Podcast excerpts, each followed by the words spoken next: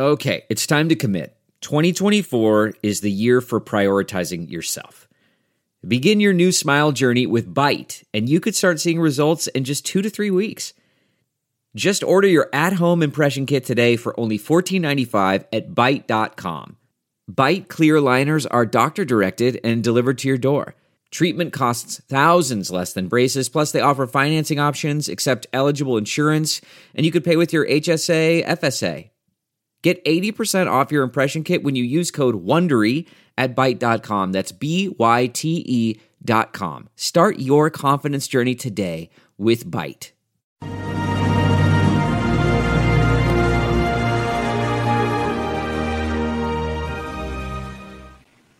Good afternoon, everyone. Judge Andrew Napolitano here with Judging Freedom.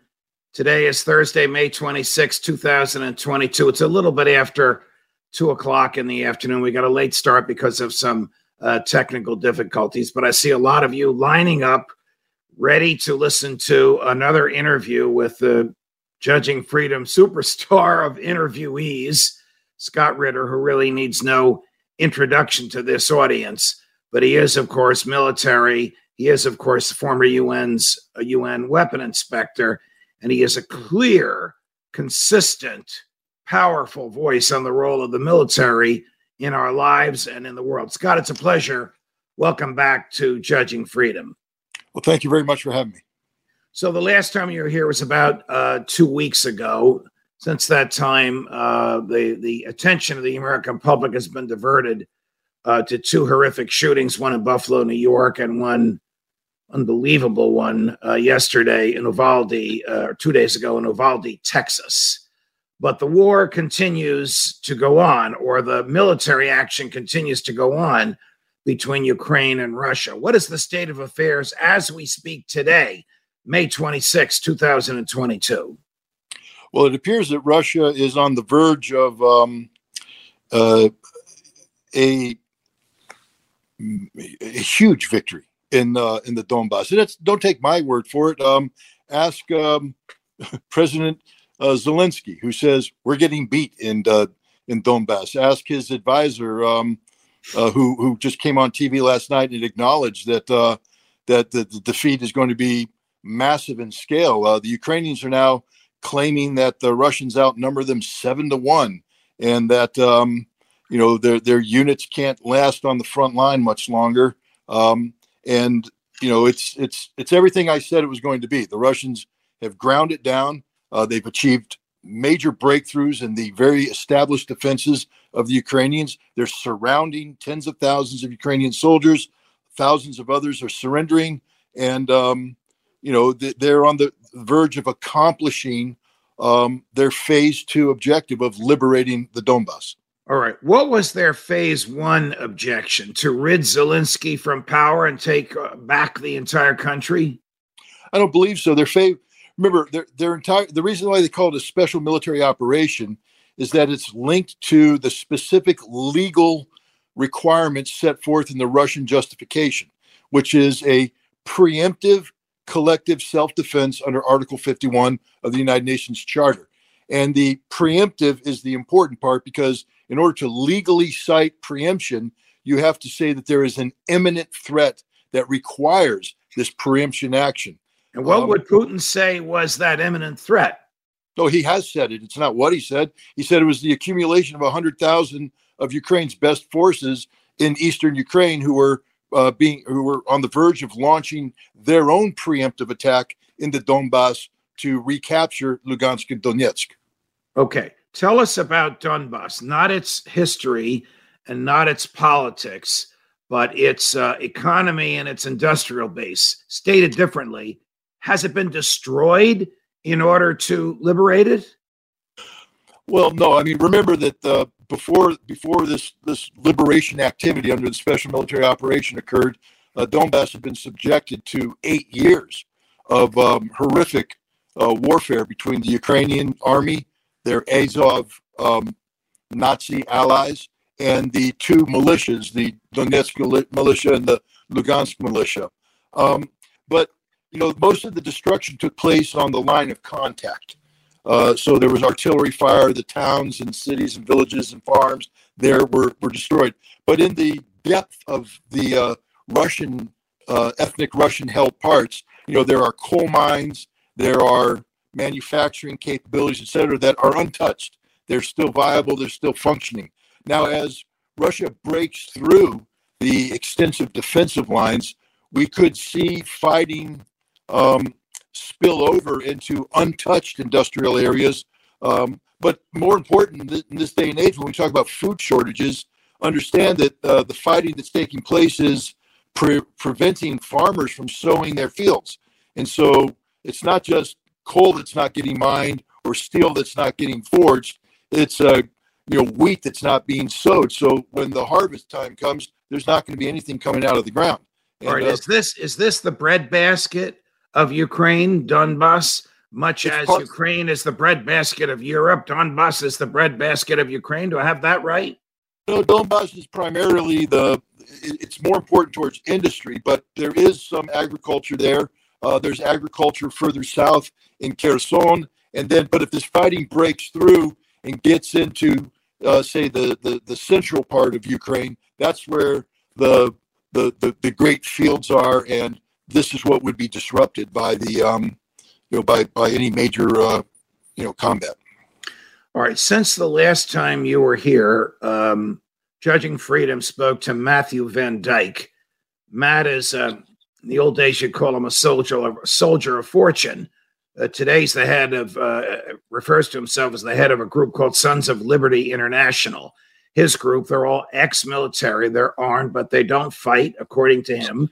According to him, they uh, train Ukrainian civilians and uh, military uh, in the use of American military equipment. We spoke to him from what he said was an apartment that his corporation had leased in Kiev. I want to run the first clip. It's uh, maybe 40, 45 seconds long. Uh, you'll hear what he said, and then you can tell me what you think. In a lot of ways, it's looking a lot more like World War One than World War Three over here. People are digging trenches. There's a lot of artillery exchange. There's even soldiers coming back with trench foot and it's a war of attrition of equipment and personnel that will grind on perhaps for years, but in the end, really everything is pointing to a Ukrainian victory here over time. In the end, everything is pointing to a Ukrainian victory here. Now, he has a vested interest in saying that. His corporation is nonprofit. I don't know where they get their money from, but they're spending a lot of money. If he were here, how would you respond to him, Scott? Well, I'd start off by saying, with all due respect, you're a filmmaker, not a soldier. So stay in your lane. And I think he is staying in his lane. I think what he's doing, uh, you know, as a, he's a documentary filmmaker, and his job is to, um, you know, create a story through visual um, work to to to create a narrative, um, uh, and and that narrative is designed to entertain. That narrative is designed to um, you know, c- compel. Uh, it's not necessarily designed to reflect the truth. Um, I, I, think that what we're looking at here is a world class scam. Um, who is he training? What is his qualifications to train him? What are the qualifications of the people he's brought on? I mean, in, in stuff I've read, uh, the only qualified person I see is a former Marine Corps captain who in 2004 trained uh, the Iraqi army uh, to take on an insurgency in Iraq.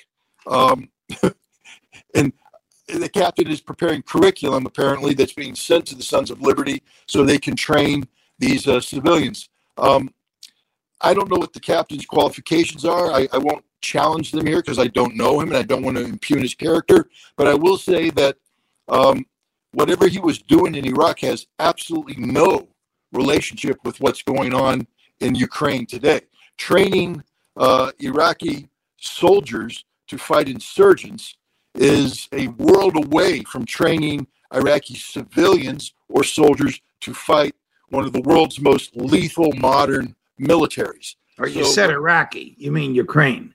No, no, no. This captain who's writing the curriculum for Sons of Liberty. Ah, okay. The captain, the captain's background in your view, does not equip him well to provide whatever services Matt Van Dyke says he's providing.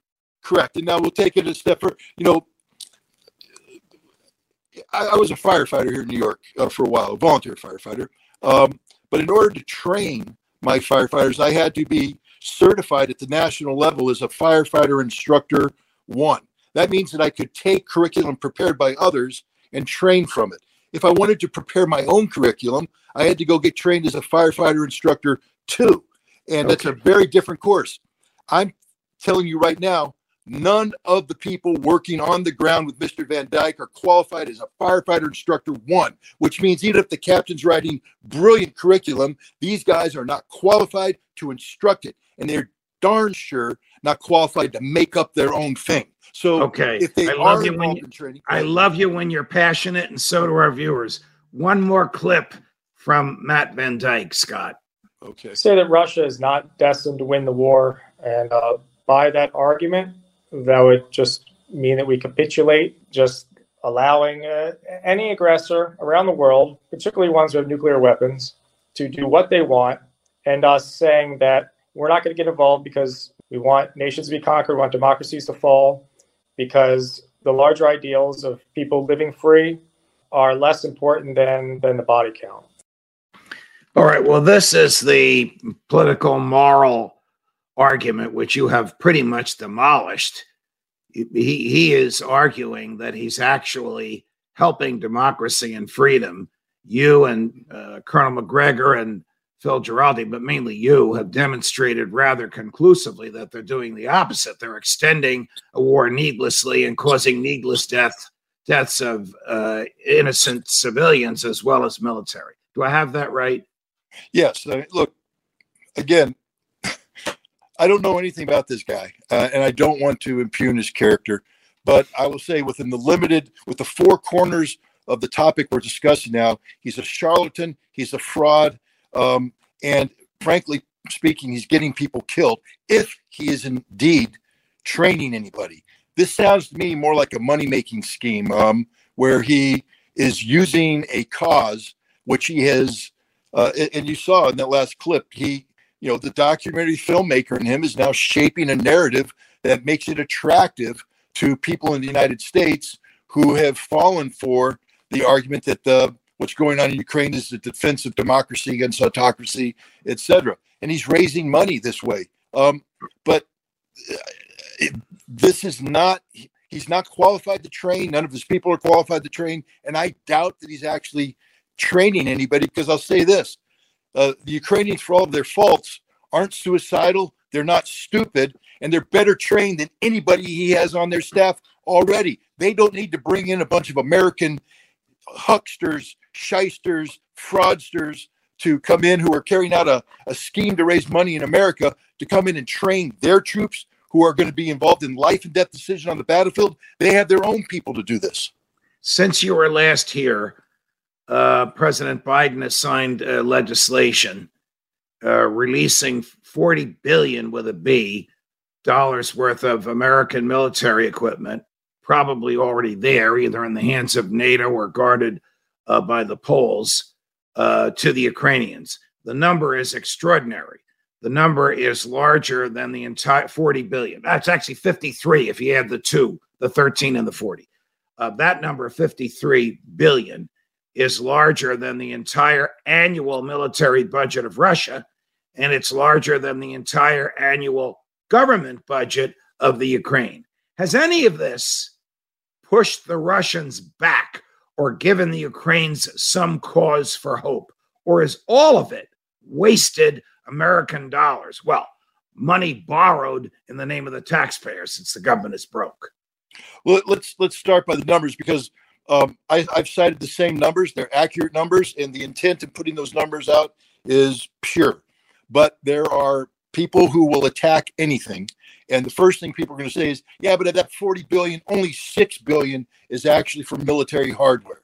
So when you make a comparison between the 40 billion and the Russian military budget, it's comparing apples and oranges. No, it's not. Before you make such claims, people who criticize uh, you, me, and others who cite these numbers, do your own research. The Russian defense budget for annual is 65 billion but the, that portion which is used for operations and weapons the national security aspect is only 43 billion And when you parse out research and development, nuclear weapons, the, the you know, salaries, etc., you're left with the Russians spending on an annual basis between five and six billion dollars to acquire new weaponry, which is exactly the amount that's contained in the $40 billion budget that uh, Biden just passed. So in four months, we've given the Ukrainians the equivalent of what Russia spends in one year. That's a statement of fact. Now, has this does this give Ukrainians hope? Hope is a funny thing. It's based upon perception, not reality. So only the Ukrainians can answer that question. Is hope derived from a real impact on the battlefield? We see right now that Ukraine, uh, Ukraine's, Ukraine is losing. So the answer is no. This weaponry is not changing the ultimate outcome on the battle in eastern Ukraine. However, remember Lloyd Austin, when he spoke about supporting the U.S. support for Ukraine, didn't speak in terms of Ukraine winning a victory. He spoke in terms of the United States achieving a strategic victory by bleeding Russia dry. And some of these weapons have been responsible for the deaths of many, many Russians.